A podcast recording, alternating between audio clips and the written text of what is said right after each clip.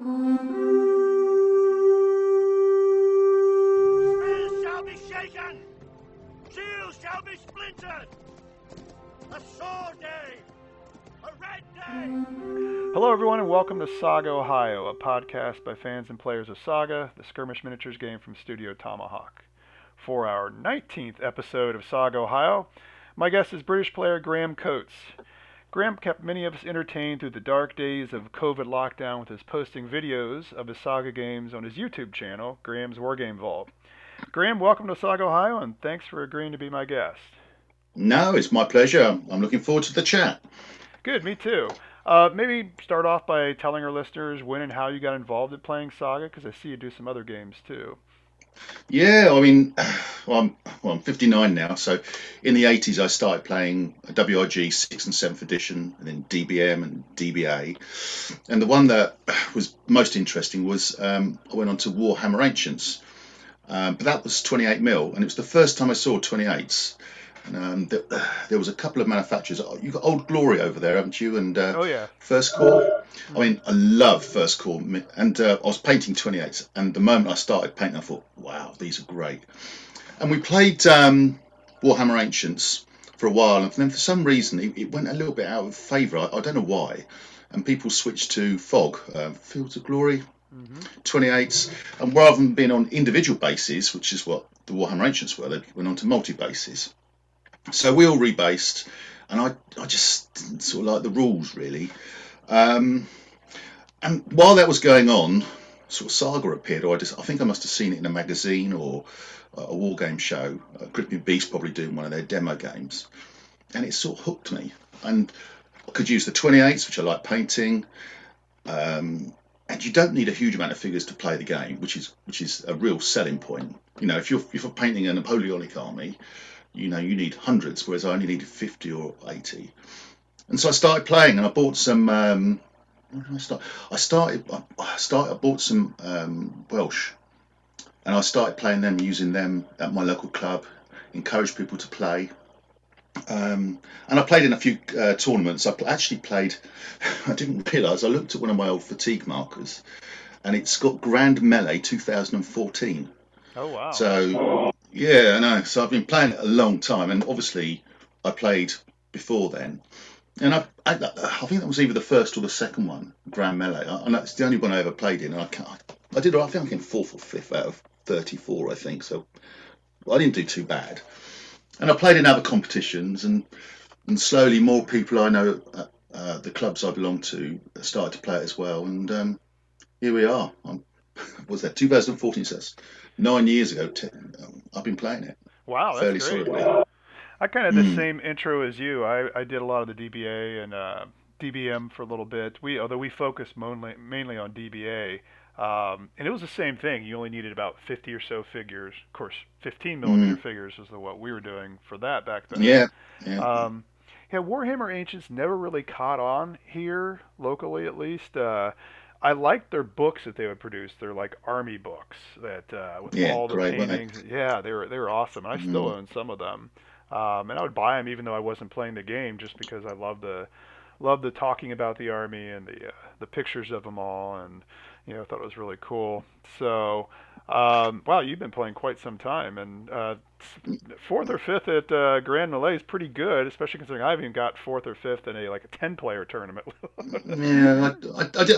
I, day one, I think I won three, and then uh, day two, I think I, I had a draw, drawn a, a, a sort of a low win or something like that, or a Uh-huh. loss, a draw, and a, and a low win. But yeah, it was um, a long time ago now. But uh, it's the only one I've ever played in. Funnily enough, one of my clubs, um, I belong to the Reading Club, and they, their uh, um their show is called Warfare. Mhm. And this year, a month ago, they they hosted Grand Melee, and um, I was working the bring and buy, but I went in and saw who was playing, and I saw Andy Lyons and Mark Birch who won it in the end, and uh, I know a few of them. So yeah, it's a bizarre, small world. Yeah, definitely. It's too bad you didn't get a chance to to play also, but you know, when you're Yeah, well, well, if you belong to a club, you have to do your, your duty, and if it means working the, the show, then you have to. It's just the way it is, really. Yeah, we have a, a local group called, well, it's kind of a chapter of a, of a bigger group, the Historical Miniatures Gaming Society, and I'm the actually the president of the of, of the Great Lakes chapter. So yeah, I, I All right. tend to do a lot. Have a lot of. It's, it seems like I'm always running games and always doing something to, to host it. And going to convention is is more work now. Uh, it seems than it used to be, but. Uh, but you know, it's it's still good. You're you're you're doing your part to to promote the hobby, and that's what's important. Yeah, I mean, I also play Sharp Practice is, is one of my favourite games as well, which is like a 28 mil Napoleonic skirmish game. So I like the, the smaller skirmish games rather than the big games, to be fair. So Saga ticks all those boxes for me. Yeah, I've seen that you do that. Uh, that you you've done a few of your videos for Sharp Practice on there too, and I, Yeah, I I've- don't I've- think they work. I don't think they work actually. I think I think when you um, do it again, you've got to be careful of how long it is. If you make it too long, people just won't watch it. I mean, I might I try and keep mine down a little bit, um, but Sarg, you know, sharp practice. It, there's no breaks, you know, where people are looking at battle boards. It's a complete game. It's a three-hour game. You know, I've done. I posted a game which was like an hour and 20 part one and an hour 20 part two and it's just too long and I, I just don't think you can do it properly really not with, give it the justice it deserves most of your uh, most of your battle reports are about an hour and 15 minutes long or so, and that's that's pretty Mm. good. I mean, it's it's about the length of one of my painting sessions, so it's perfect to, to cue. well if it gets any longer then that's that's a challenge for me and, and it's hard to, to start editing things that's that as you're going to ask me later it's, it's one of the hardest bits of doing it really Yeah, especially when you add in the whole aspect of the video part, where I don't have to deal with that here on the podcast. I'm just just editing audio, and it's kind of funny. I've had a lot of I've had some some feedback from people going, "Hey, why don't you do it? Why don't you do a you know do it on YouTube?" I mean, what do you mean put my podcast on YouTube? They're like, "No, do video too." I'm like, I really don't want to just have like two talking heads on a video. I mean, it's it's perfectly fine to most of the people probably aren't aren't watching my face; they're just listening to it, and uh, so they, or they wouldn't be watching my face. So, so yeah. So hey, as long as we're talking about it, I know I've I've really enjoyed watching your YouTube broadcasts of your Saga games. Can you talk a little about hey, what got you started on doing that? Yeah. Um, well, I, I've got a, another YouTube channel, which my, my my day job really is I'm a football coach, and I upload foot sound football. I, I upload um, game footage um, to YouTube. I edit it, so I'm already editing stuff already, and I, I upload it to YouTube as a private link just for my team, so it's not everybody can see what I'm saying. Um, so it was kind of kind of in my mind a little bit that, I, that I've been doing that for a year or two. Um, and when COVID came along, um, I wanted to keep in touch with uh, all my friends at the War Games clubs. So I thought, hmm, I'll, uh, I'll just post some what I'm painting, only three or four minute clips of what, because we all sat down and painted like mad for, for nine months, didn't we? Mm-hmm. Well, I did anyway. And so I started doing um, lockdown painting, and other people were doing the same as well. And um, then I thought, well, I wonder if I can play a game.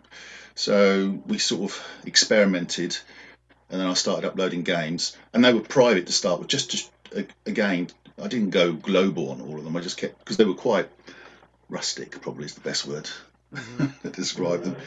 And I uploaded those, and it went from there. I mean, there, there's a guy, there's a guy on um, YouTube called uh, Travis, and he's at Tabletop CP. Have you heard of him? Uh, I think I've seen like stuff uh, out there about him, but I have not actually watched anything. No. Well, he's um he, he's the, the thing to be I'm inspired by really. He does mostly sharp practice, bolt action, but he has done a, a couple of games of Saga, and he has got the most fantastic American guy. He's got the most fantastic setup. He's got like a frame over the top of the table. He does all this fantastic editing, and it's uh it's really inspiring to watch. It really, I mean, it's way out my league. But he's what he won a, a major award last year. Yeah, very very good. He's he's well worth a watch, but. Uh, He's like he must have a production team. well, he does it, or I really don't. But Or, or that's what Yeah, his day job is. Instead of being a football coach, he's a he's a videographer or something, and so it's all, mm, all maybe, second nature to him. Yeah. yeah. So it, so no, he, but so I've seen other people post games, and some of them um, work well, some work less well. Um, but uh, end of the day, um, I'm, I'm very aware of what I deliver, and you know the quality is is rustic. It's, it's okay, but all I want people to do is look at the game, look at the battle boards, and I know you can't read the script, but if you've got the the battle board in front of you. You can see where the dice are, and you can read it and know, oh, he's going to do that, or he's going to do that. And that's all I'm after, really, is just to share share our share our game, really, which which I really love playing.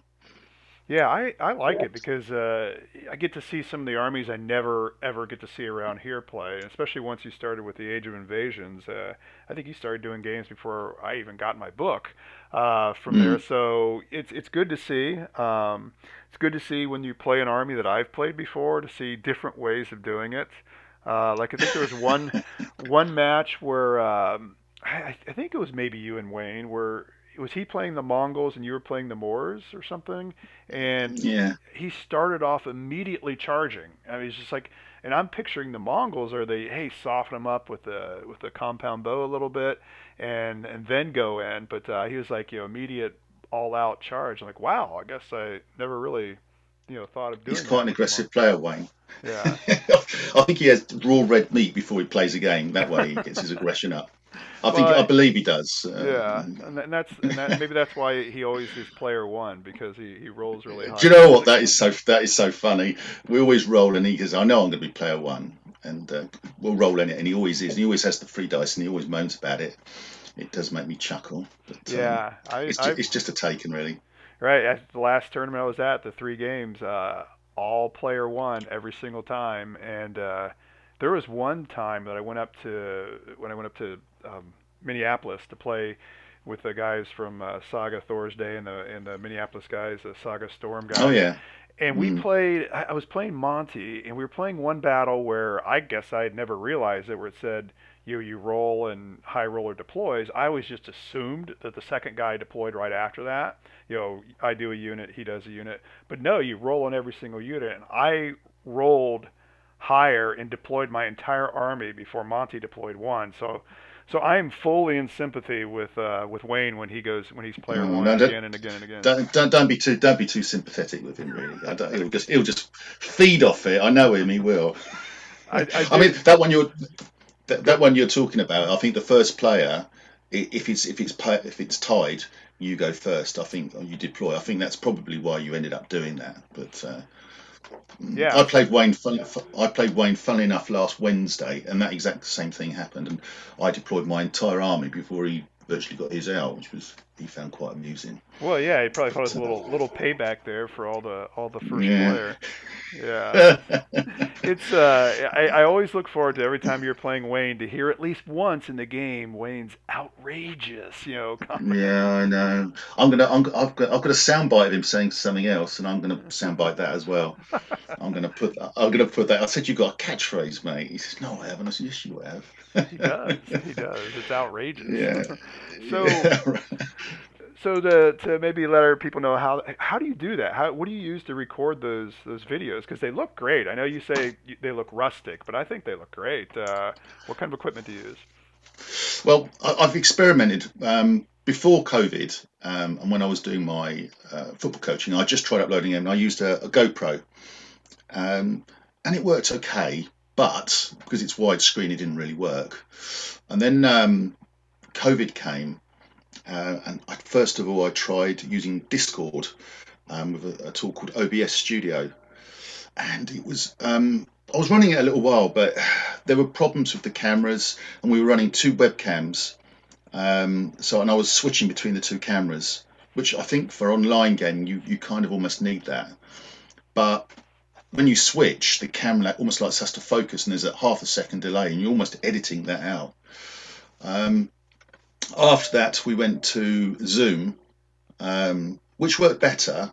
Um, again, I'm using a um, I'm using a webcam, but I found the quality of the webcams differ. If you go and buy one for fifteen pounds or fifteen dollars or whatever it is, you get what you pay for. Even if they say it's 1080, it's a really poor 1080. Whereas I bought a Microsoft one, which is the one I use primarily now, and it cost me 50 quid pounds and uh, the quality is better. Um, and that works fine. I, I, used Zoom for a while, um, and this was online. Um, but there was occasions when poor old Wayne or whoever was playing, I'd forget to turn off his portrait, and there he is with his hand in his head, shaking his, and I couldn't get rid of it. And I thought, oh god, poor old bugger, I've, left him on there. Um, since we've got back to the club and COVID is, is relaxed a little bit, I'm I'm still struggling to find a, a really good way to do it. A, a friend of mine uses um, uh, an iPhone, and you, you can have these uh, with handles that dampen the movement. But mm-hmm. I wanted something fixed because it meant I was holding that all the time and you having to move figures, and it, I didn't think it would work. So now I, I take my laptop um, and I connect a, a, webcam to that, and that works fine. Um, one of the problems I have, the, the club in, in Reading in particular, is very large. Um, there's a lot of ambient noise. Mm-hmm. Um, and if you get someone on the table next to you who's shouting or whatever, or you can hear everything he says. Um, and I, I, went out and bought there's a, a manufacturer called uh, Rode R O D E, and they sell mics for, mm-hmm. for all sorts of things. And they're Bluetoothed mics, and I bought them, and they weren't cheap. Well, um, but you you couldn't run the Microsoft um, software to connect to it. You I needed to use another uh, tool called Streamlabs OBS. Um, and that's been a real pain because I've had problems setting it up. I've not been able to turn the mic off the laptop. So I've lost actually two games that I hmm. recorded that I thought were going to be good. And one of them was Wayne using the Sassanids. Oh, and yeah. uh, he, he absolutely whooped my ass, which and he says, Well, you've just lost it deliberately, Graham, of course, mm-hmm. which is not true. but, so I've lost a couple, so I'm still trying to improve that. But if I can get these clip on mics to work, these Bluetooth mics, I think that will solve it. Yeah. But one thing I want to do in the future is, um, and we're going to ex- uh, experiment with a little bit, is if I can improve the quality of the camera and maybe at the moment you can on, on YouTube go up to, to 4K, I believe. And if you can get a 4K camera um, and use that, that that might just give us a little bit more clarity. But how much? The only problem with that will be is the actual size of file um, you're going to be trans- uh, moving between devices will be quite large. Right. But that's kind of where I'm going to in the future. And If you look again at uh, tabletop CP Travis, he's using an iPhone, and I believe he's running at 4K, and you can see it's just a little bit clearer than, than, than mine. But um, that's kind of where I'm going, really. But uh, we're getting there. We're getting there. Yeah, it's interesting. I uh, I'm actually doing some. I started my own YouTube channel for recording veterans. Uh, I'm I'm a veteran, although I didn't really never fought in a war or anything like that. But I've been uh, recording them. That what prompted me to do that was our um, our normal Veterans Day we have at our middle school. I'm a middle school history teacher. Um, we weren't allowed to bring in veterans this year because of you know COVID and everything. And last year we just canceled mm. it outright. Um, and so I thought, well, I still want them to see it. So I, I approached a few veterans that I know, and I sat down with them and recorded like you know a video, and then chopped it up into like 15 minute, you know, 15 minutes worth.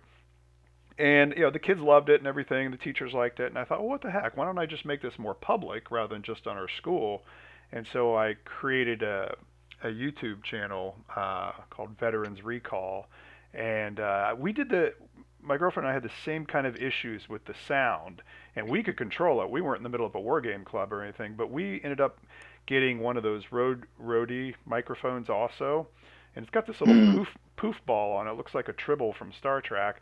Uh, but oh, we, got that, yeah. We plugged it directly into one of the video cameras, and then the other video camera, we still have the sound on, but I, I just I, I edit that out. I just use just the uh, the image if I want me, you know, look, you know, asking questions on there. But we're using the sound from the other one, uh, and we set that kind of between us. Um, but I, I, and it's a pretty good quality, and I think it it maybe dampens the other noise. But uh, but yeah, I think if you could get something that could, like you said, clip to an actual the person talking, I think that mm. would even even better block out the other noise. Uh, yeah, I think we're close. I, th- I think we're close. It's just frustrating that I've lost. I lost a game with Wayne, and I lost another game where um, there was another guy in Reading. We played uh, two Greeks factions fighting each other, which I was really keen to try um, using the same battle board, albeit uh, Syracuse against Epriot, I think it was. Cool. Um, but and I lost those, and I, uh, it's, it's interesting. Come Wednesday night, I'm thinking, oh, do I take those things and risk it, or do because I, I, want to record all the games and share them, and particularly if it's a good one. So is there, um, is there still audio there, or is it what what what got uh, messed up the most? Was it the video or the audio? It was it was the uh, it was two things. The basically the audio, the I was getting uh, feedback. Oh, um, okay, yeah, it's done then. Uh, yeah. from from the mic in the laptop. Um, and the two mics that we've got, and there was a feedback, but also the the OBS tool, um, it was it was freezing the screen after about ten minutes each time, and I was having to go in, restart it, and so there, there are there are some setting issues as well that I need to get my head around as well. So oh, okay. I, I was going to say, if it was uh, if you still had the audio, you could always just you know take stills from the video and and uh, play that. But yeah, if you've got feedback, no one wants to listen to that for you know. Oh, it's horrible. It, it, really is. I would about a minute and then you'd turn it off. But, yeah. um, no, I'll get there. I'll get That's there. That's good. What what is it you enjoy most about doing those? I know and I enjoy watching them. I, will sit there and I'll sit down to paint and I will go, oh, good, Graham's got another uh, another game on there, and I will play it. And every once in a while, I'll look over. Most of the time, I'm just listening to your guys' description of it. But like when it's a big roll mm. coming up, I'll, I'll, look over and I'll like, wow, Wayne's rolling terrible tonight or whatever. You know? So, but uh, what do you like about doing those?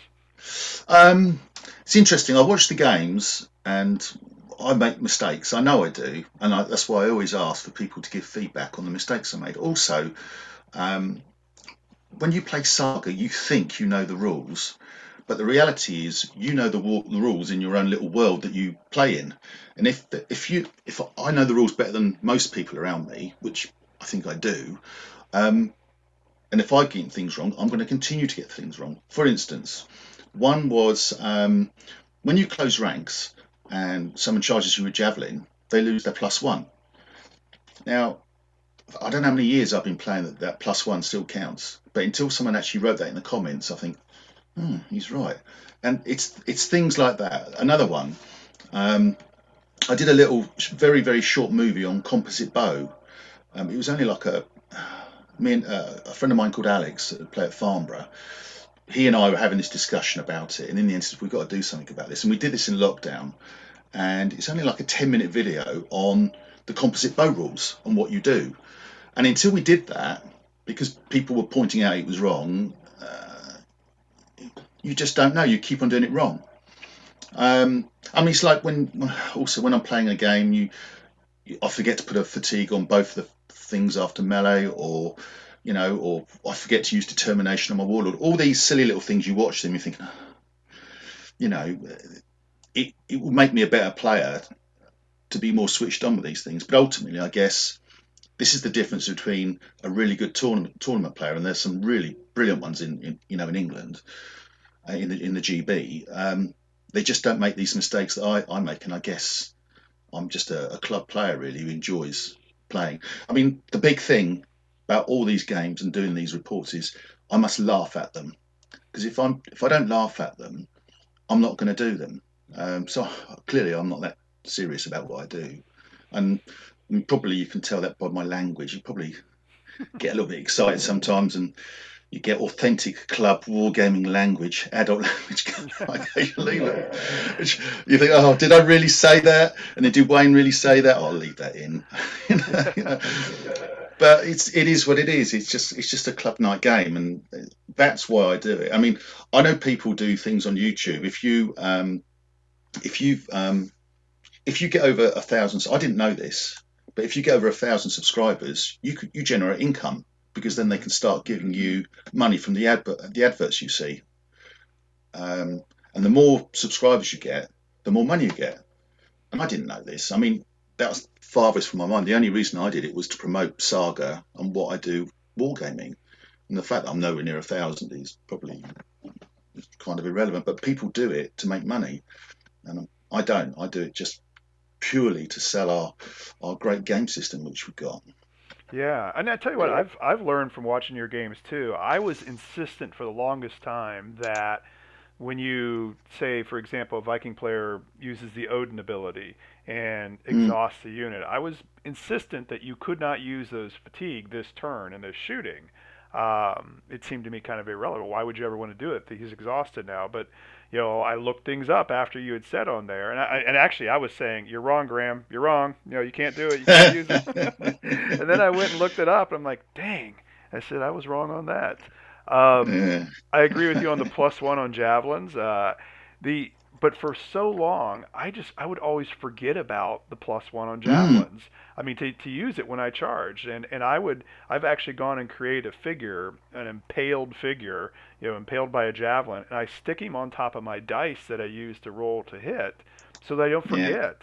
And now what I guess I need to do is is make put a big shield next to him, so I remember that to not give the plus one if they close ranks. I, I don't know. It's just you're right. There's a lot of little things that it's easy it's, to it's like uh, in in the dice tray. I've now got some little counters made that for fatigue, which hopefully makes it a bit clearer. But there's also a plus one to the dice as well, and there's one for closing ranks. I'm hoping, although you probably can't see the, the writing on the, the thing, is there to remind me that I will never forget that again. And once it's on there, I don't. So, but it's little things like that you refine. But Right. Yeah, and mm, I'd like to do that. I would like to sit there and make up a whole set of uh, little counters, and yeah, I'd like to 3D them, like know, make a, a standard that has a flag and it says plus one to hit or whatever. You know, so it's a little more you know visual. But uh, yeah, I, those things that help so much, and I need to. I want to. I even want to do one for the warlord's determination we obey especially for beginning players so they could stick them next to their warlord at the so they don't beginning of forget. turn yeah so they don't forget you know because so many people will forget about that. But There- There's a uh, company in in uh, the UK called War Bases, and if you, I got mine. They cost me less than ten pounds, including postage and packing, and they'll make the make them the shape you want, the colour you want, and with the script on there you want. And uh, you know, I, it, uh, to be fair, I'm surprised uh, Gripping Beast or someone like that hasn't really got hold of that. They could put their little moniker on there as well, and uh, you know, they, they sell the the fatigue markers already. Why can't they do those as well? I mean, right, it's exactly. easy, isn't it? Well, and Mm. there's other little things that you've done on your on your uh, your sh- your videos that I mean, that like when you would put the two large dice next to each other and flip the faces as as you know somebody uses a fatigue to raise their armor or whatever. I've seen our local players who've watched your videos start to do that too. So so Mm. yeah, I think uh, you know it's, it's, the ideas you have on there are really uh, you know kind of spreading around the the saga community. Oh, nice. That's cool. That's good. I mean, that that's the sort of thing that people miss, and you know, uh, it, all, all you want to do is is make the game as simple as possible to play, and obviously, from my point of view, I'm trying to make it as visually as easy to follow as possible. And if you do that, these things help. These things help. Yeah, I definitely agree. Um, not to like uh, continue to go on and on about your videos, but what's what's the most difficult part about you know putting that hour and 15 minute episode of your You your just said it uh, there, your You just said it. The edit. the The edit? edit is hard. Yeah, it is hard. Uh, the, as I was saying about the games, I'm trying to keep them under one hour thirty because I think that's the attention span where people are going to sit and watch. Because no one's going to watch one half of it today and half of it tomorrow. I just don't think it works that way. As you say, you, you give yourself an hour to paint your figures, and see that's kind of my target. I mean, as I said, sharp practice is too long. We played. Um, I recorded at Reading. We played a four-player wooden oaths game, and I love the. I love that. It's the best game. But that was six turns, so there was 24 battle boards, different battle board decisions to be made. 24 player turns, and it was just too long. It was, it was really, it just didn't work. And I've still got it on my desktop, thinking, well, will I do something with that? no, And it it's was a good there. game. hmm It is there, but it, it, it was just too long. It's like um, Epic games as well, the bigger ones. I mean, I'm, I'm quite keen on, on if we got an all dayer, then Wayne and I, we've played one already, a 16 point game, I think we played, and they played really well, but you just can't record them, they're just too long. You need to keep these things simple. It's like um, you, you've got to take the difficulty down, and one of the things, for instance, I find that I'm not a great fan of is the ruses in Age of Hannibal. hmm Um, I know people use them and they're fine, but it, I want the game to be as simple as possible, and I think that's one for me. That's one complication too many. Bit like the inspiration points on the Epic games, where you gain them as you go. You achieve over half over the one side of the battlefield or the other. It needs to be simple. Right. And um, interestingly, um, in the Grand Melee that I saw, um, there were, of course, they mixed all the different factions up from the different books, which I've never seen before. And the Age of Hannibal factions did quite well without the ruses. I'm with you 100% on that. I, I think that, I guess what I look at is we're always, seems like we're always in recruiting mode, wanting to get more and more people involved in the, Mm. the game we're playing. And the ruses are just kind of like that one step too far. Um, that it's the only person that's really going to have an advantage on that is the very experienced player. And it's just Mm. yet another thing that gives the very experienced player an edge over the relative newbie. And so, I don't know. I'm with you. I, I'm not a big fan of it. Uh, we do the, you know, on our normal game days and actually at our tournaments too, we mix them up. And uh, I haven't seen anything that says one age is tougher than the other. I mean, some people maybe have done have you know ran the numbers and everything, but from just looking at our games, it's armies that are really tough and not books that are really tough. You know, so Mm. I think least- so. Yeah. I mean, there's there are factions out there that we know are strong, right. and um, but you know, it, it, I don't think they need the ruses. But that, that's me. So, but it's as I say that the most important thing is to make the game as simple as possible. And when you make complications, they become more difficult to follow. And I'm trying to stop all that. It's a bit like um, if I'm chasing my, t- if I know I'm going to be late to a game, rather than playing six turns, I say we'll play five turns. Rather than playing six points, we play five points. You, you've got to cater it for the person you're playing and the time you've got. You've got to do that all the time, and I do that. Yeah, we try to do that with new players too. We'll do mirror image battles where you know they're both playing Vikings or they're both playing whatever. Mm, that's the best way. That's the best way. yeah, so they can see the board in action and everything. Um, so you, you mentioned your local Reading War Games Club. Um, I saw your back back there and everything. Can you tell us maybe a little bit about Reading War Games Club and how many Saga players you've recruited there? Yeah, well, I'm actually I belong to two clubs actually. Um, the club I belong to since the 80s is Farnborough, and it's a small club, um, and we get you know between 15 and 30 people every Friday night. We go there. Um, in truth, I, I have problems getting to games there these days because I work Friday nights, and so I turn up later and heckle mostly. But there is a there, there is a Saga community there, and I know there's three or four decent players who play there, and we've I've played against them for years. And at the the Reading Club, actually, your Ducat, I ran a small competition once, and Ducat came and played, um, which was really good. But he used, uh, yeah, so he, he, he did really well. Um, I belong to Reading as well, um, and every Wednesday night they get, to, well, when when COVID's not kicking in, they get between 70 and 80 people there Oh my which gosh. is a massive club. Yeah, it's a it's one of the biggest clubs in the UK, if, if not the biggest one. Um, and it's great. There's loads and loads of games going on there, but um, there's quite a saga community, and I, I, I've played between eight and ten different people there, maybe more over the years.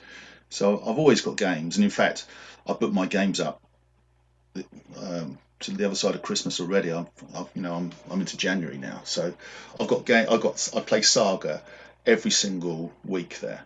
Wow. Without, yeah. So You got got a full dance card there, then, don't you? So yeah, I do. everybody's Yeah, lining do, up yeah. to play Graham. Yeah. Yeah, knock me over, and I, I let them. So, no, so it's now I, I like playing it there, and it- there's a, it's a really good war games community, and of course they they hold one of the biggest shows in the UK as well, called Warfare, and they held it um, a month ago at Ascot Racecourse, and of course they had Grand Melee there, which was fantastic as well. It was a coup, and uh, yeah, so I think they had 24 in that competition. I think maybe more actually, maybe 28. But yeah, it was Yeah. well well run. Yeah, I actually listened to the uh, Saga Northern Tempest uh, podcast episode uh, that they uploaded on December 7th uh, f- from that, about that. And, and Chris and Joe and uh, Jim all talked about how they did each round, round by round, blow by blow kind of Mm. thing, uh, each of their games. It was fun to listen to. So, um, yeah, that's great. That's awesome that you guys have that big of a club, you know, and that many people showing up on a weekly basis. Oh yeah, I mean, there's there's lots of people want to play it, which is great. So I, I, I'm never without a game. So uh, and I take my camera there every week. So I, I, as I say, I've got two games backed up that I've got to upload. So um, Oh, wow. So there's more to come. So keep keep checking Graham's Wargame Vault. And, uh, for the, yeah, I've got I haven't watched the uh, the Roman versus uh, Gray Cooley one. Is that your newest one? Am I- am I Yeah, that was a good one. Yeah, it was against Neil from Farnborough. Come over to Reading for the day, and uh, he's he's a good player. He's a very good player. So All right, I have to watch that one. Uh, haven't haven't watched that one yet. Um, I know Mm. one of your regular opponents is Wayne. I, I, I like I said, I, I love listening to the two of you banter back and forth uh, while I'm sitting there painting. And uh, so, how long have you and Wayne been gaming together? I, I reckon I reckon we've I've been I've known him longer, but uh, uh, he I think he was an umpire at uh, that Grand Melee I played in. I think I'm not sure. I, I know he, he does a lot of work for Gripping Beast. Um, so I've been playing him for six or seven years, I think.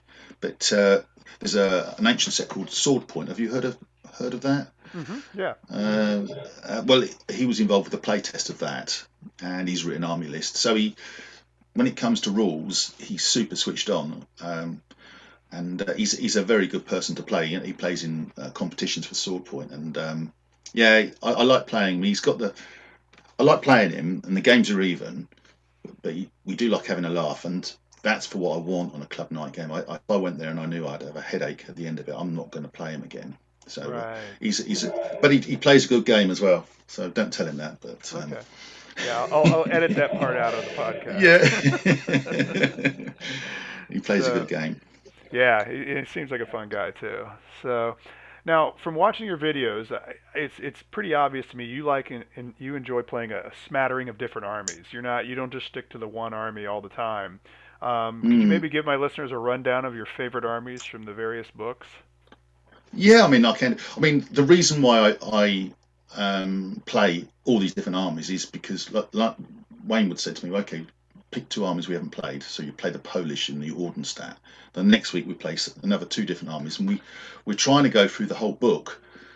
Um, yes, I've got favourite armies, and I'd love to play them week in week out and get good at them. But the reality is, we're trying to play them all. It's like we've we've, we've played, I think, we've got another two. To, we've got the Saxons and one more to play out of the Age of Invasions. But we've played most of them now, and most of them have been uploaded. But um, so that's why we play. I play all of them. If um, but the reality is, I, I like the Norse Gael from the Age of Vikings. I think that is a a real fun faction. I don't think it's a. I wouldn't use it in a competition. Uh, and if I wanted to win, I'd play the Welsh.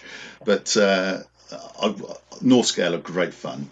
Um, in uh, the Age of Crusades, um, version one, I love. I call Peter, Peter, Peter, Peter the Hermit.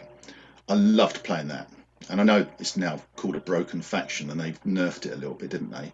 But um, I loved that with, with all those levy, those four units of levy, two two fanatic, two normal, uh, one unit of cav, and uh, I think I had a unit of bow, and I think that's all I had, or it might have been a unit of uh, Hearthguard. That was a great faction to play.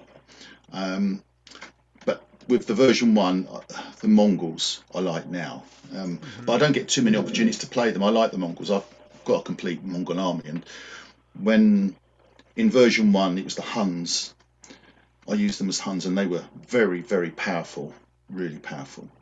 Um, with Age of Hannibal, I like the Gauls.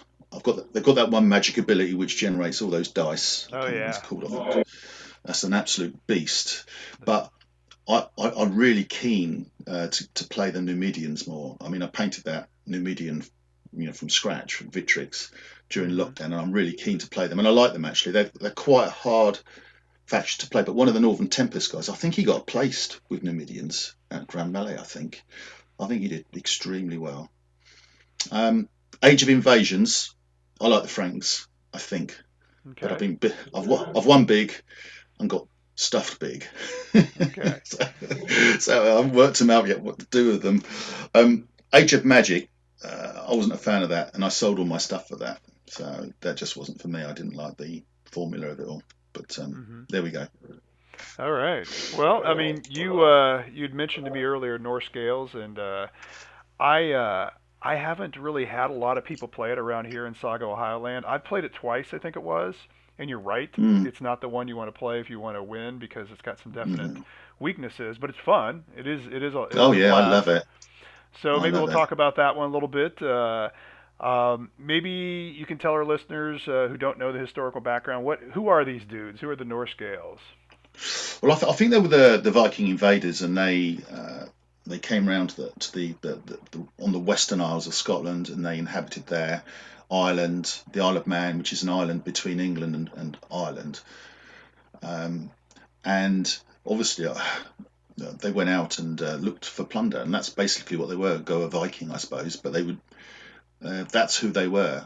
Um, a bit like um, that Game of Thrones. There was that uh, the people with the boats. I always think of them like those. You know, all they Oh, were yeah. interested in was plunder. Do you remember that? The I always think of them as Yeah. That's it. The Iron Islands. That's it. Yeah. I always think of them like that. I don't know why, but uh, they always make me think that way. But uh, that's who they are, and uh, I think they're a, for me, that they're almost like a an upgraded Viking army because I think the Vikings in version two aren't the strongest, whereas the Norse are great fun, but they're a bit fiddly to use. I think, but I think they're a proper Viking army. I think. Right. You know, pretty much geared up to attack, and uh, Mm, what what else do you need? You know, besides the ability to attack. exactly. right.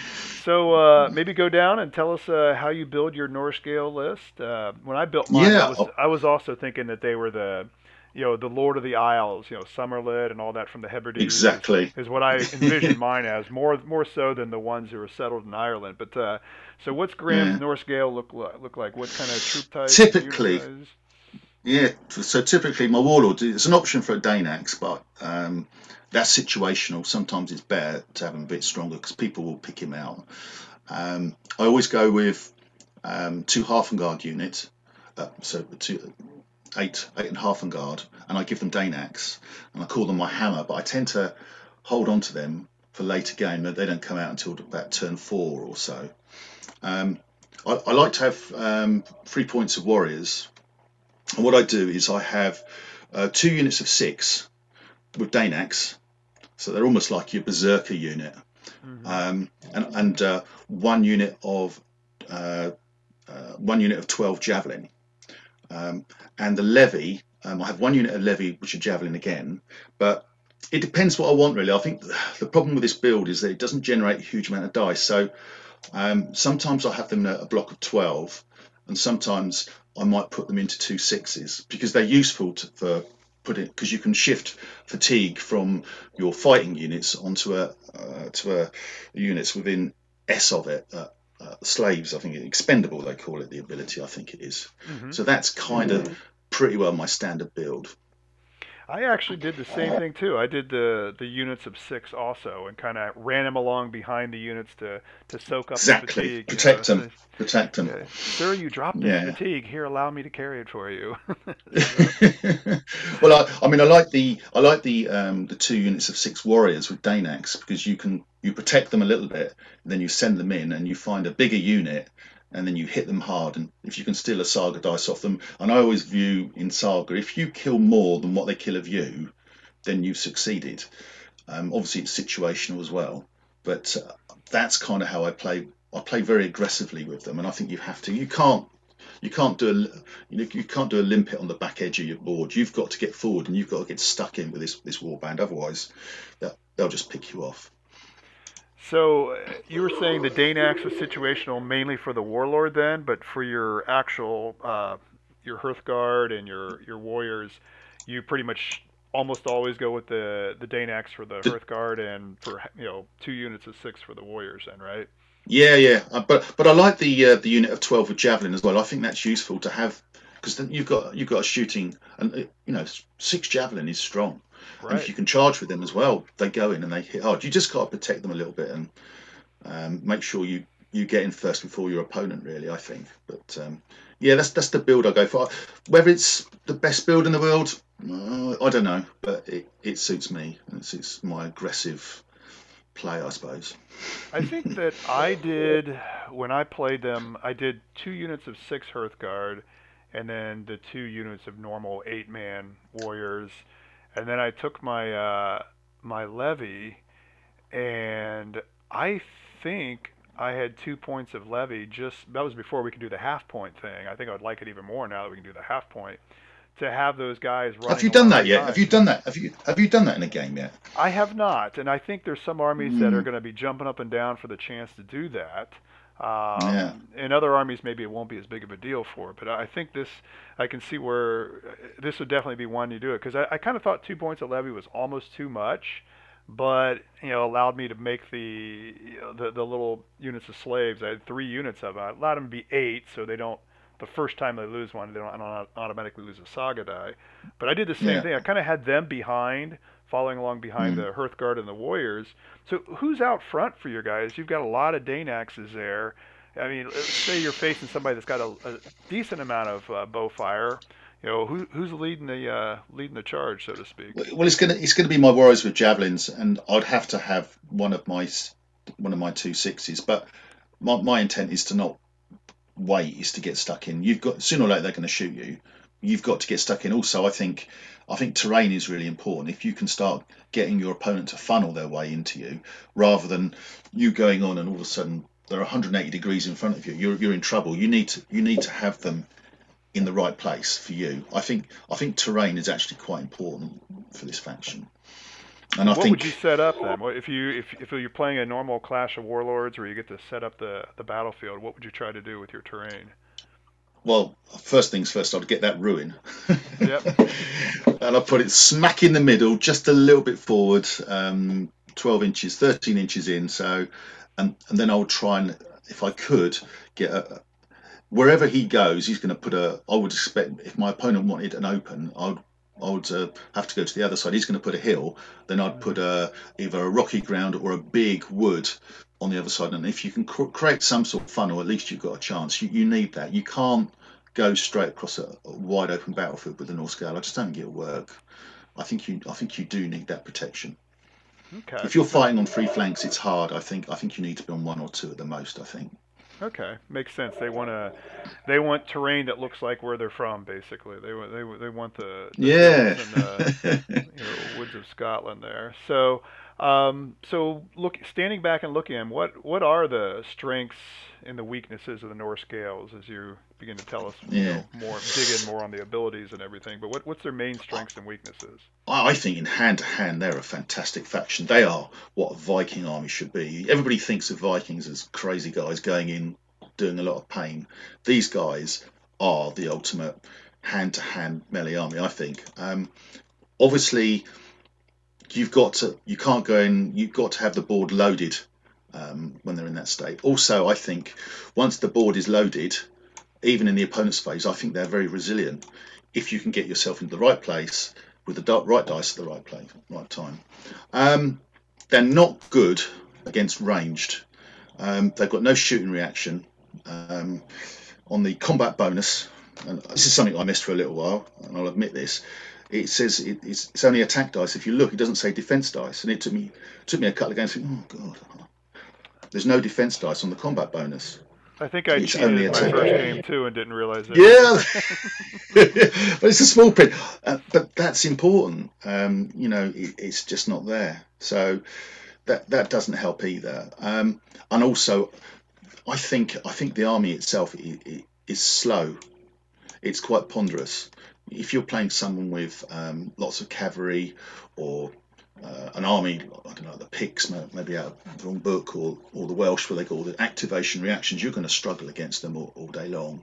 So I think they are slow. So for tournament play, I, I really, as I said, I don't think, I don't think they're a, winning formula. But for a club night game, um, I think they're perfect for me. Absolutely, per- and that's why I love playing them. To be fair. So what's your general strategy with them? So you, you got to get stuck in, you said, and you can't sit there and you know let them shoot you to pieces. What, So- what do you try to do? How do you, how do you send those units forward? Well, you've got to you you almost got to give them some bait, haven't you? You've almost got to give them some bait, and the bait would be the javelins. Uh, it wouldn't be my hammer. It would be probably a unit of six, and if you can get them to come forward towards you, I, th- I think that's that's the thing. You, you've also you've also got to deploy as far forward as you possibly can within reason. You you can't sit back, deploy six inches from the back edge. Um, I know. I appreciate with the Book of Battles. Obviously, the victory conditions are the fifth or the sixth thing you choose. Um, But if you if you know you're playing Clash of Warlords, I would deploy as far forward as possible and, and just try and get people to come at you. And if they can, then you should get some success out of that. Okay, so they're kind of playing into your hand by taking your bait and that. Uh, I hope so. Yeah. yeah. So um, they have probably one of the the most intricate uh, chain of events to go on with the, the different saga abilities, uh, advanced saga abilities. What's can you kind of run us through what your plan is with the because they've got ones that stock up the combat bonus, and then Mm. one that restocks it based on the number of people killed. What do, what do you try to do? What's your if you, if it's a perfect world and you've got Wayne sitting there right in your sights, you know what uh, what do you do with, with Well- these guys? What, which abilities use in what order, so to speak? Well, um, there's an ability called for the so different abilities. So, for instance, the two the two um, blocks of six warriors, um, I would look to use howling axes because you're only going to have 12 dice at a, as a maximum anyway. Um, that would give you free attack dice. So if you're going to go in, go in with that. If you've got any, if you use any uh, dice off the combat bonus, then you only need one, and all of a sudden you're running a, a maximum of 12. And if you're hit, if you're your arm, if you've taken their armor down by one, you are going to do some big damage with those. Um, and I, I swear by that. I think that works really, really well. Um, one of the abilities, I think, it's a question of timing. Um, is clenched fist, and it says here take three of your available attack dice, roll them, and place them.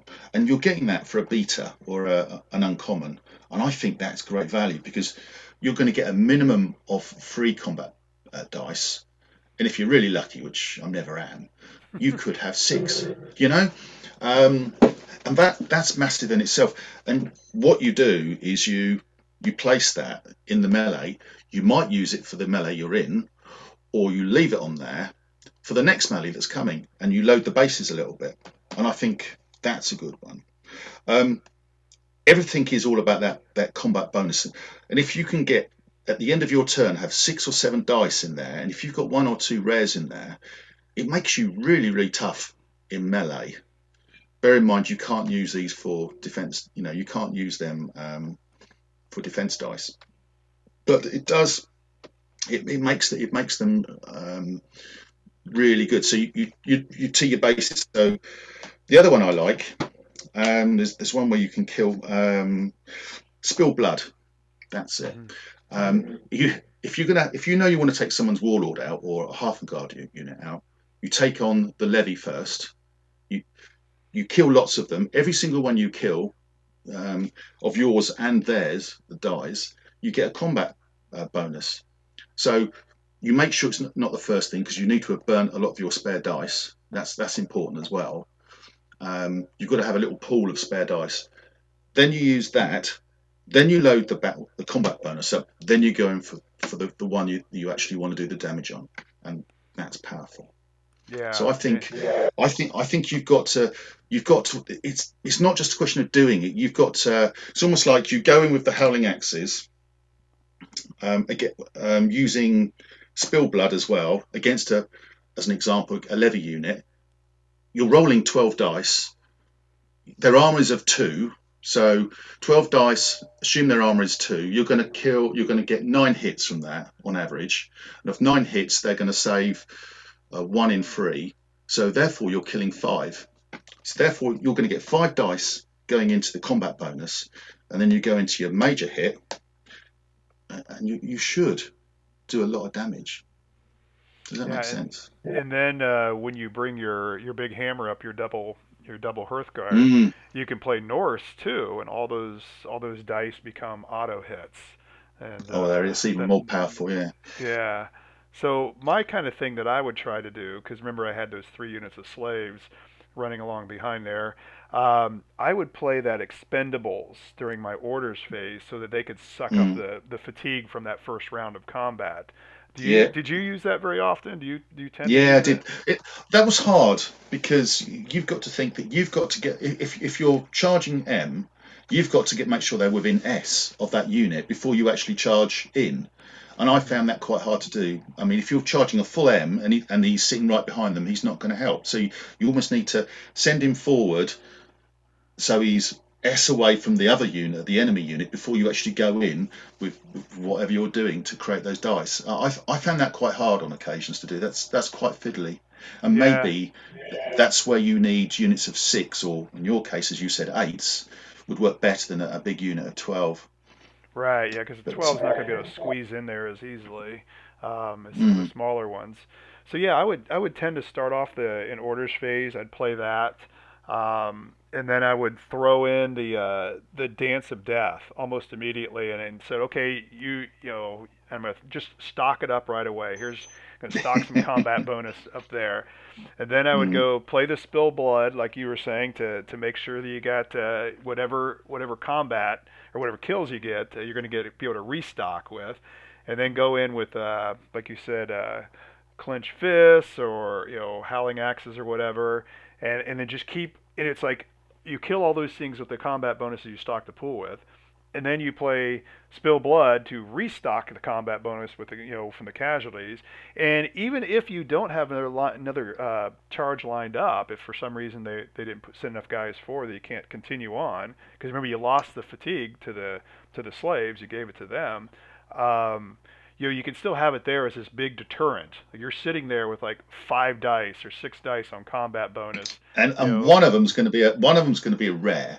So you're actually sitting there with seven. You know, it's amazing what you can do. It really is, and that's the key: is loading that combat bonus at that key moment. You, you you almost don't want it at the beginning of the phase. You you need to burn your dice to create space so you have spare dice to put on there because the maximum you can put on there is eight. In an ideal world, if the last melee you went in, killed a load of levy, and then it's your opponent's turn, you've got eight dice on there, which two or three of them are rares. You are in a strong old position, and all he's going to do is shoot you because he's not going to want to melee you. No, not at all. He's not going to do anything. Why would he melee you? Because he knows he's going to die. right. But uh, no, I, that's why that's why I like them. But it's um, they're a fun faction, but very bloody. So, um, one question I had, uh, I, I'm not a guy who uses their warlord as a hammer. Do you ever use King of the Isles to, to play your warlord as a hammer? Because that's where. No, I don't. I'm I'm not like that. No, Okay. I'm, I think I, th- I think um, I think uh, in turn six maybe. Okay, that's yeah. about it. Yeah, that's. I would say of about all the charges my warlord has made, uh, I would say probably 90% are on turn six. You know, Yeah, and usually it. with me as second player. Why would you exactly? You know, it's it's that it's that uh, call it the ten o'clock move at the War Games Club, isn't it? You know, you, you've got to do something now. And uh, no, I don't use them at all. I, I've seen that ability, and it is nice to put your arm up to six. But I mean, if he's got a Dane axe, he's on five anyway. So right. Yeah. What's the point? So. mm, Yeah. So now I have a question on Spill Blood, um, just to see if I was cheating and playing it wrong. But let's say that you know you, you sent your first charge in there and you killed six between the two between what you killed and what the enemy killed. You've got six casualties laying there dead on the field, but you only have five available dice. You still get those five available dice in, into the combat. yeah, you get them. Yeah, yeah, Yeah, yeah. I, That's what I thought. I went, but uh, when I went back and reread the the Ragnar thing, I didn't see him specifically point that out. And I know a lot of people like to say it's very specific. If you can't take all of them, you can't take any of them. But that would seem to be that- against the intent of Spill Blood. So, No, I don't think so. No, I, I think that's the whole thing with that Spill blood. Is it's it's really all about the timing, and you you, you almost don't want it to be the last thing you do. You, want to do something after that to really capitalise on it. That's that's the the thing with it. It's it's a question of timing. That's probably what makes the Norse Gael board probably a little bit harder to use in the scheme of things. But um, no, I like it. Yeah. I had fun with it the couple times I played it. Uh, and what I would try to do is load it up with so that my Hearthguard were going in with uh, the follow-up charge. And I Did you had- go Dane axe? No, I almost never used Dane axe because they were my. I Mm. actually played it in kind of a serried ranks where my my Hearthguard with the ordinary, you know, shield and sword, so to speak, were my front line. The warriors were kind of in, you know, off to their sides on either, either in their flanks on either side, and then the slaves were all hiding in between them, and the arc kind of in between them. Um, and so I didn't want the Dane axe. I didn't want uh, the, the vulnerability you can have, you know, with the with Yeah, the armor. Maybe maybe I should maybe I should change it, but I just think it makes them more aggressive. That's Oh yeah, I mean is that plus one when charging is a, a great thing, or in, in melee. So, Mm. um, but yeah, I would always try to set it up so that I could play Norse with those Hearthguard and get all those auto hits because I just didn't want to leave it up to the dice. So I was like, I, the dice will screw me if given a chance, so I'm not going to leave it up to them. So what? So uh, i think I can answer this question, but I, I want I want to hear you say what do you enjoy most about playing the Norse Norse? Ah, they're just aggressive, really. I mean, I, I play them for a fun game, um, and they guarantee that every single time. Uh, they are they are aggressive. You know, they, they get stuck in, and I, I just think if you want to play what you consider to be a Viking army, this is a real Viking army. And um, yeah, it's not the most finessey army, you know, with the dancing and the shooting, but uh, that doesn't matter. It's perfect. It's perfect. It's a perfect club night game. Right. Uh, army to use, I think, perfect for it. I wouldn't use it in a tournament, but in a, pl- a club night, perfect. Uh, anything else about the Norse Gaels you want to talk about? Anything I didn't ask? I, I think they struggle very heavily against, you know, the, the dancing armies, the, the, the shooting scooters, the, the, the, Welsh and the Normans. Um, and if someone's going to put a, you know, an L between the between the two uh, battle lines, that they're never going to get anything really. But um, that's the downside of them. But uh, there we go. I think the one good thing is, I'm, as I say, I'm using the Book of Battles mostly, and that generates random sort of um, scenarios rather than always the Clash of Warlords, which does actually give them a slight brings them back into the game a little bit, I think. But um, there we go. Yeah, yeah, that's true. The, that, I guess I didn't really talk too much about the weakness because uh, we've been we've been kind of discussing it, but they would they would struggle. I, I would say just taking a look at the the nightmare army for the Norse Gaels of Feint would be the the Normans because uh, they got mm-hmm. those three activation reaction abilities. Their cavalry's gonna be running away from you, uh, and then they got that stupid artillery unit, uh, as I call it, the uh, the levy bow that can shoot 24. yeah. So that to me would be the nightmare army to face with the with these. exactly, and uh, you and you need to be attacking, so you're always going forward. So you just they're just going to scoot away from you. So uh, right. uh, the Normans or the Welsh, I think, would be tough. Even your Moors, if you was to play, right. you know, I, th- I think they would be hard to play as well. But there we go.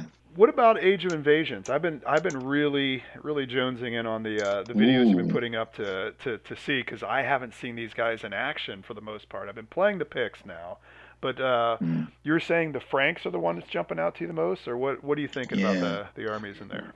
It's interesting you say the Picts. Uh, the, the, in the book, they give them a one star for easy, and I don't think that's an easy faction to play. Wayne used them um, a little while ago, and he struggled. I, I, don't think they're an easy faction to use at all. I think they're a two or three starer, but um, I don't know. They played well though. They were tough to play. And um, for me, I like the Franks. Um, I played two games, um, one big in one and lost big in another. Um, and uh, yeah, they play well. They've got a, aggressive, but there's a, there's a there's an ability two abilities on there that I, I struggle with. There's the the show of force and then momentum. And the show of force is if you win a melee, then you get a token, and after three tokens, then you can spend them on um, with free determination for free units. Um, and I think you're only going to get them in turn three or turn four. I, I, I, don't see how you can get them any earlier, particularly if someone's going to sit back off you a little bit. Um, so, I, but apart from that, they've got some fantastic abilities on there, and I do I do like the Franks. I, I play them in bigger clumps of units. I'm playing them in tens and twelves. A twelve, a ten, and a ten is, is what I've used.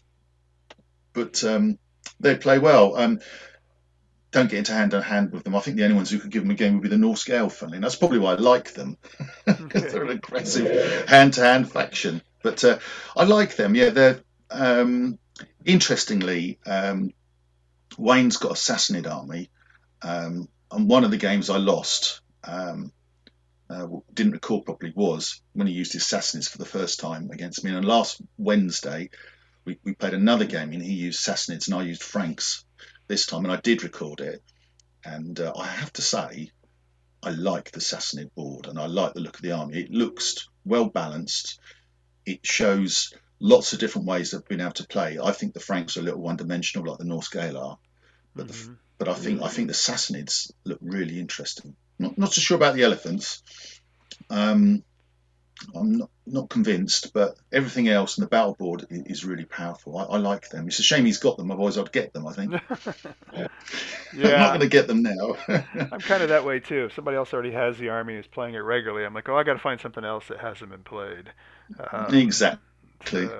Yeah. Have you have you looked at them at all? The the Sassanid board I've looked at a little bit at the board, and I've heard a lot of people talking about them. I, I would say easily that's the army that's generated pre-release of the Mm. rule of the of the book generated the most buzz, and since then, I mean, I think there's been a lot of buzz about the Goths and the Huns and you know to a certain degree the Franks, but I I think the Assassins are still up there. I think everybody's really excited about them.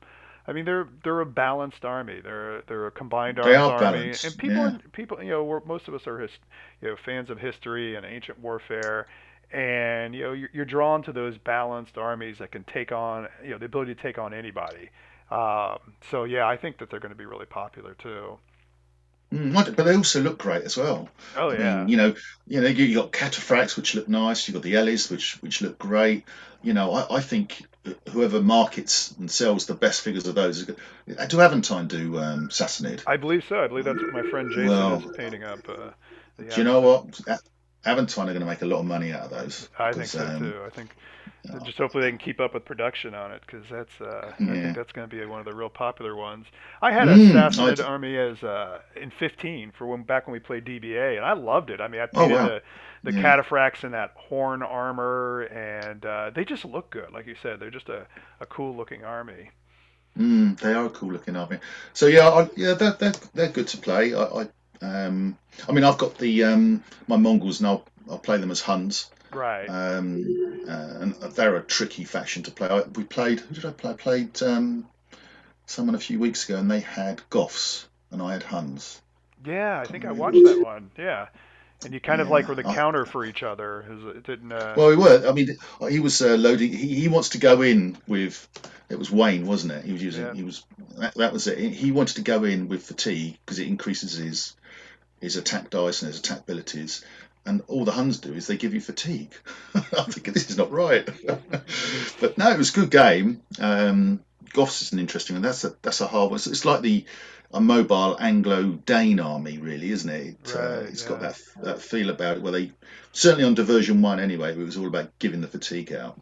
Yeah, I think to a certain degree they're still about that. You know, load them up with fatigue, then go in and hit them while they're all fatigued up, and you know, you know, use the You're gonna die, but you or yeah, yeah, so you're gonna die. You're gonna die, but you just go in with small units. It's like you know uh, fatigue bombs, really, isn't it? That's what you're hoping to create. Is to go in there, wipe a unit out, more fatigue, and then go in with somewhere else. I can't imagine people are going to have units of eight Hearthguard, mounted Hearthguard going around there. You're going to want them in fours, and you, even with the the warriors, you'd think you you drop them down to sixes, um, that sort of thing. But uh, the Yeah. Goths, I uh, I have to confess, I have not actually looked at the Goth board yet. I've listened to the to the buzz about it, but I have not uh, had kind of a coming off of a, a busy time in school and everything. And and when I got the book, I'm like, yay! And I started. I said, well, the first one I'm gonna look at is the Picts because I have the figures already. And I liked how it looked. And I started, you know, make, taking notes and like, oh, I could do this and this and you know this and this and this and and so I really haven't found the time to to really dive into the other factions. So.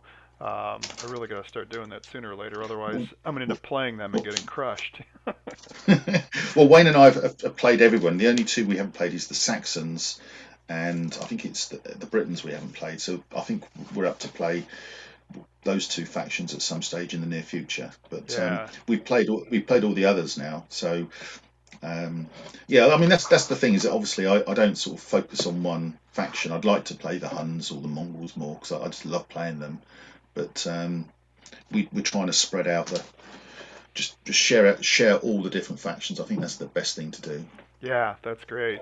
Yeah, and that uh, actually, speaking of Mongols, I've finally uh, put my second, got the the figures all cleaned up for my second point of Mongols. I painted the first point over the summer and hadn't touched them in a while, and now it's time to get back into it. I and I, I maybe also because the fact I can, like you, I'll use them as Huns, even though I know there's a you know huge gap in history, you know, six, seven, eight hundred years, it's still guys on horses, just like Dark Age warriors. I mean, you can use an individual Frankish warrior as a Saxon warrior, and you know, oh, I proxy. My Vikings have been proxied so many things that you would not believe. So, yeah, absolutely. Yeah, I agree.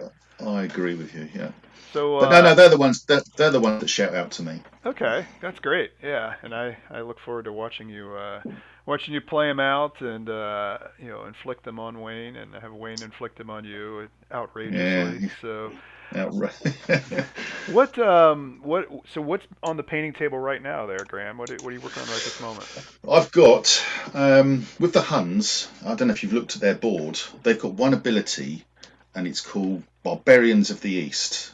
Bottom right. Is it bottom right? Yes, it is bottom right and it's a melee ability. And with the Huns, you can you have an option to have levy, mounted levy.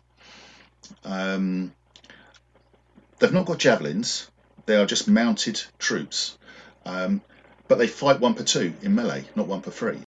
For a uncommon dice, you go in for a melee, you charge them in. They've got six dice as a start, and then you use this ability, and it gives you an additional six dice. So you're capped at twelve straight away. With just one ability, nothing, nothing. Just else. one ability. It is immense. And if you use a rare on there, um, you can re-roll all your dice that roll one. Oh my gosh! I mean, I mean, wow. So I'm painting 12 of them, that's why. yeah. So I've got 12 footsore miniature Huns on my painting desk at the moment being nice. painted. That's what I'm painting. Nice. the answer to your question. I saw uh, somebody who played the Huns before the Age of Invasions came out, and uh, I uh, fought him when I played the the Picts, or the, the Scots rather. And um, I told him, I said, "Hey, you need to look at this Age of Invasions book. They've they've revitalized your Hun army because he wasn't he wasn't really thrilled with how how they treated the Huns and I I thought I thought they were super strong. I played about nine games for them. I didn't lose a single game. Oh wow! I played one game against a Roman. I didn't lose a single figure. Oh my gosh! I, you know, they were so darty in and out all the time. They were an immense army. I, hmm. whether that was Clash of Warlords, that was pre Book of Battles, so we were always playing Clash of Warlords, and maybe uh, scenarios would kill them. But I thought on version One, they were an immense faction, absolutely immense. Even with the uh, version I, two changes, you thought they were still still able to take. I don't think they were strong. I don't think they were strong. Okay. Uh, the version one faction was the Huns were brilliant, but the version two, less so, but they're still very good. And to the point that yeah, I'll, I'll, pro- I'll I will play them. I will play them. Yeah, hopefully one day for me too. But the Mongols, if they're being painted up as Mongols, they got to come first. So. well, the Mongol board is good. The Mongol board is really good. I, I like it. I think played, it plays well. Played against it twice, but haven't played using it yet. And uh, um, one and one against them, and I, they have a lot of fun stuff. I agree. I, am really looking forward to playing them, especially the first time someone inadvertently lets me burn the forest down around their ears. Uh, I'm, I'm looking forward to that. How cool is that? You can't ask for a better ability on the Mongol board than to no, let them really. burn down the trees and the fields and you know scorched earth policy. So, no. So no, uh, is uh, army that you don't have the figures for yet that uh, you've been eyeing? Are the Sassanids that? Is that is that what you're thinking might be the next purchase or yeah, what? I can't. Um, honestly, I, am tempted to, to paint to buy more Huns if um, I'm tempted to get more Huns and then sort of slowly have pure Huns rather than proxied Huns. Um, I've, I've got, um, I kind of in the back of my mind, I'm aware that Age of Alexander might come one day, and I have a, a Macedonian army, 28 mil, which I used to play uh, Warhammer on, and I'm going to rebase those, but I'm going to need more figures. So I'm kind of thinking there, really, in, in the future. But how, knowing how slow the production can be sometimes with these books, I don't you can get too pumped up and expect them by Christmas because they won't be there. Right, right, I agree. So, so yeah, in answer to your question, probably probably a Hunnic warband, but I've kind of in the back of my mind, I'm thinking Persian, I'm thinking Macedonian, or even Scythian.